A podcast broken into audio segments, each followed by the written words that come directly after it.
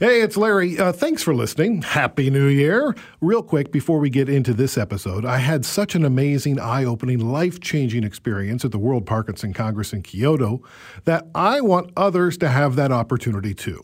So, Becca Miller and I, and 24 of our PD community friends, have launched a year long WPC travel grant fundraiser. We're each doing a two week Facebook fundraiser. Mine's underway right now because my birthday's January 9th. All the money raised will be used to help offset travel costs so more people with young onset Parkinson's can attend the next WPC in Barcelona in 2022. You can search out details on the When Life Gives You Parkinson's Facebook page or donate directly to the WPC website. Go to WPC2022.org slash YOPD fund. If you or your business would like to supply matching funds, Hey, good on you. Email me at parkinsonspod at curiouscast.ca. And now, on with the show. It's time for another extra dosage episode of When Life Gives You Parkinson's. These are the in between bits, the special bonus content to get you through to the next full episode. Hi, I'm Larry Gifford, along with Nikki Reitmeyer and my wife, Rebecca Gifford. Yes, today we've invited Larry and his wife, Rebecca, into the studio for a chat about some recent life events in the Gifford household and how Parkinson's played a role in that. Do you guys know what I'm uh, hinting at here? What are you talking about? Let's talk about Luna. Rebecca, who was Luna? Luna was an adorable, is an adorable little puppy that's a mix of every kind of small dog you can imagine and the cutest version of every one of them. And we invited this dog into our home after we had an opportunity to finally have a dog again in our life. Our landlord opened her mind a bit to that opportunity and um, we jumped so, on and it. We, we seized we, it. we seized the opportunity after five, six years without a dog and feeling really like, especially Henry and myself, feeling very much like we wanted to welcome a dog into our life again. And so the minute the opportunity came out, we were like, oh, let's do this. Like within 48 hours of getting the green light, we had a puppy. Oh, yeah. I'm going to guess maybe it was a little too soon. Oh, you think? Yeah. we probably should have thought it through a little bit more. Um, when we brought Luna into the house, um, there was a few things that happened that uh, I wasn't expecting. First off, I have troubles with walking and balance at times, and to have a five pound little dog whipping around your feet right. in the kitchen. Uh, it was not something I anticipated or even thought of. We, we, and we've gone over this together. Like, we weren't even considering Parkinson's when we were considering a no. puppy. No. Oh. And in retrospect, as a funny aside, Larry met with his counselor not long after that went down, and she was like, "Oh no, puppies and Parkinson's oh. do not mix." We're like, "Let's get an old dog." I wish we thought dog. of that. Right. that does make sense though, because you've got this little. I mean, for anyone who's ever had a puppy before, they know you have this little wild lunatic that you've basically invited into your household. Mm-hmm. They're a ton of work, a ton of responsibility, and a lot of energy. So when you're dealing with something in your own life like Parkinson's Parkinson's, that's a big extra number to add to the equation. Well, this was all going down when we were doing the sleep episode. Oh, okay. oh, geez. So you're already lacking sleep, so and then you go to get a dog. Any- sleep, and we're getting oh, a puppy man. who has to get up every three hours to go to the bathroom. So that didn't help. And then Rebecca would be home with the puppy all day. So when I come home from work, she's like, "Okay, you're on puppy duty." Well, I have Parkinson's. I just want to relax. there now, were nobody relaxed pretty much the entire two weeks that she was, it was there. Not and we, smart. and we understood the work. We've had puppies before. We've under we understood the work that a puppy is.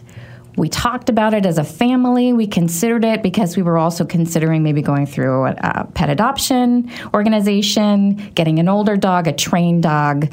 Um, and we saw this and said, Can we handle this? And it was 30 seconds later we were calling and saying hey is the puppy still available? It just it it almost was this denial part of the process of not considering well we've done this before. We can still handle this. We're experienced at this. We can do this not considering the additional issues yeah. that parkinson's now brings to our to every decision frankly Well, what's interesting is when I was talking to my counselor, she's like, "What what I'm very happy about is that for a moment you forgot you had Parkinson's." Oh. and she goes, "That's great, but you know, you, you do need to consider it." but you can't forget you have Parkinson's Yeah. is You know- what it what one of the lessons was It's interesting because you know here we're talking about uh, having a puppy and and bringing a, a puppy into a household when you've had puppies or, or dogs in the past and you know you thought you could handle it just fine and now with Parkinson's it, it kind of changes things a little bit. I imagine that this is a relatable scenario for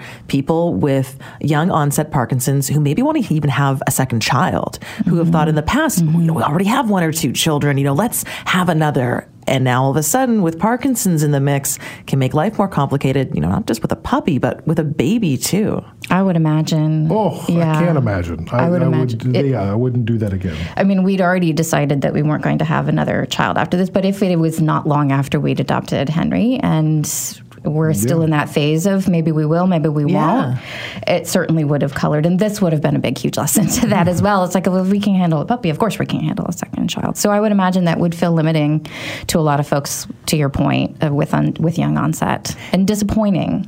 Because if they'd probably already imagined we're going to have two, three kids, and if they only have one child, Yeah. you know, then that you know family choices in a bigger way than ours are affected. He, uh, the interesting thing is, you are caretaking Henry when I'm at work, and you're caretaking me when I'm home. And then we said, hey, well, you want a dog too, so you can caretake that as well. Not taking into account everything she's going through. And the fact as she a has to take care of herself. Right. Yeah, caretakers need Oh, to take care you too. Get to take care of yourself too. Uh, event- uh, occasionally, yeah, um, no, and and I was the one pushing it along. I was the one with the sense of urgency behind it because I'm the one who actually has wanted a dog since we lost our last dog five six years ago. So I so I I was the one researching here are options. I was filling out applications for the pet adoption organizations, whatnot. I I was the one kind of pushing that along, and so I believe my denial was the deepest. honestly I, I you know i think that was a huge lesson of it was i think we're still in the process of grieving our pre parkinson's life and coming to terms with that. They say denial is one of the stages of that and perhaps that was evident that we're we're still not fully accepting and acknowledging everything that has changed because frankly every choice almost i can say almost every choice i'm trying to remember a choice recently other than a meal that we where we chose the menu or something that wasn't affected by Parkinson's, especially when it comes to these life choices. It can be it can be a hard realization. It was a hard realization for us. I cried for a day. I snuggled with the puppy the day that we gave it gave it away and and cried and it was almost like okay why I know it's the right thing. I can't keep you. You can't be in my life. It's better for all of us that you're not there. But I think it was also, you know, an emotional day because I was kind of in the process of grieving that and saying, okay, this was a wake up call.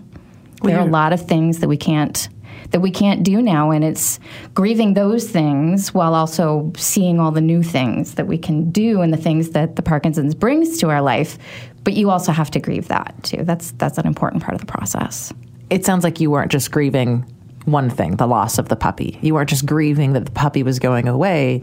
You were grieving the loss of your old life as well. Absolutely.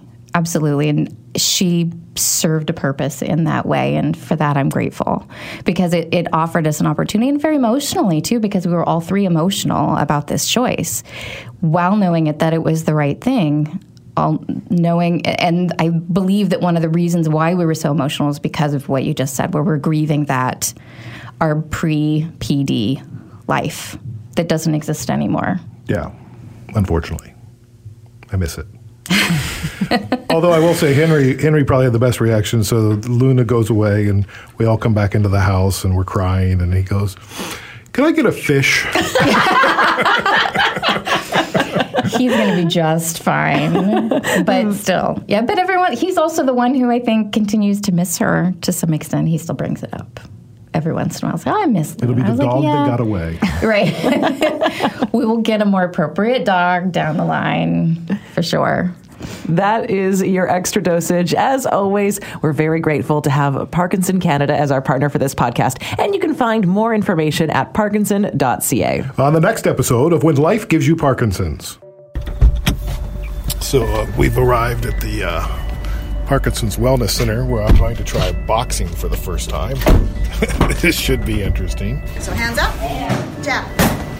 Good, cross, jab. I don't know. It just uh, feels feels good. Although you know my right hand, like look, you can see it's shaky right now. I've been doing this for about a year and a half. Okay. Oh, this has saved my life. Really, I'm not really CrossFit shape. That's okay.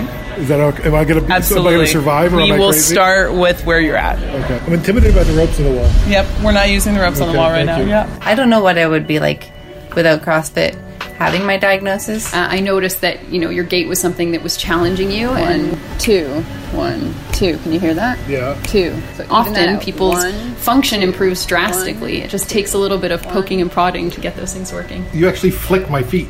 I flick your feet. The diagnosis is he- heavy. It, it sort of weighs you down. Yeah. And it sort of wraps you in a cocoon, and you feel smaller and smaller and smaller. And you're there. There's this. There's part of you that's just like, well, this is my lot in life, and there's nothing I can do about it. yeah. And then what you've shown me is that there is something you can do. Thanks for listening. Please take a moment to subscribe to this podcast, and you can do that on Apple Podcasts, Google Podcasts, or wherever you're listening to this right now. And while you're there, give the show a rating and feel free to leave your comments too. And tell your friends about the show. You can tag us on social media at Parkinson's Pod on Facebook, Twitter, or Instagram, or jot us a note, Parkinson's Pod at curiouscast.ca. Keep positive Keep exercising. and keep listening. We'll talk to you next time. Hi, it's Shauna, and I might be a bad parent because my kids think french fries are vegetables. Hey, it's Ryan, and I might be a bad parent because I went out for wings when my wife was in the hospital after giving birth. Johnny here. I might be a bad parent because in my house, the tooth fairy gives pocket change. But we're not alone. Len emailed us and said his six year old daughter's Tarzan moment going from love seat to La-Z-Boy by curtains made him more proud than any dance recital. And Andy left his two year old at the rink. All right, guys, I'm sure we're not alone. Like Andy's kid. For stories and confessions like this, make sure you check out our podcast. It's called Bad Parents, and it's available wherever you get your podcasts. I left a glove at the rink.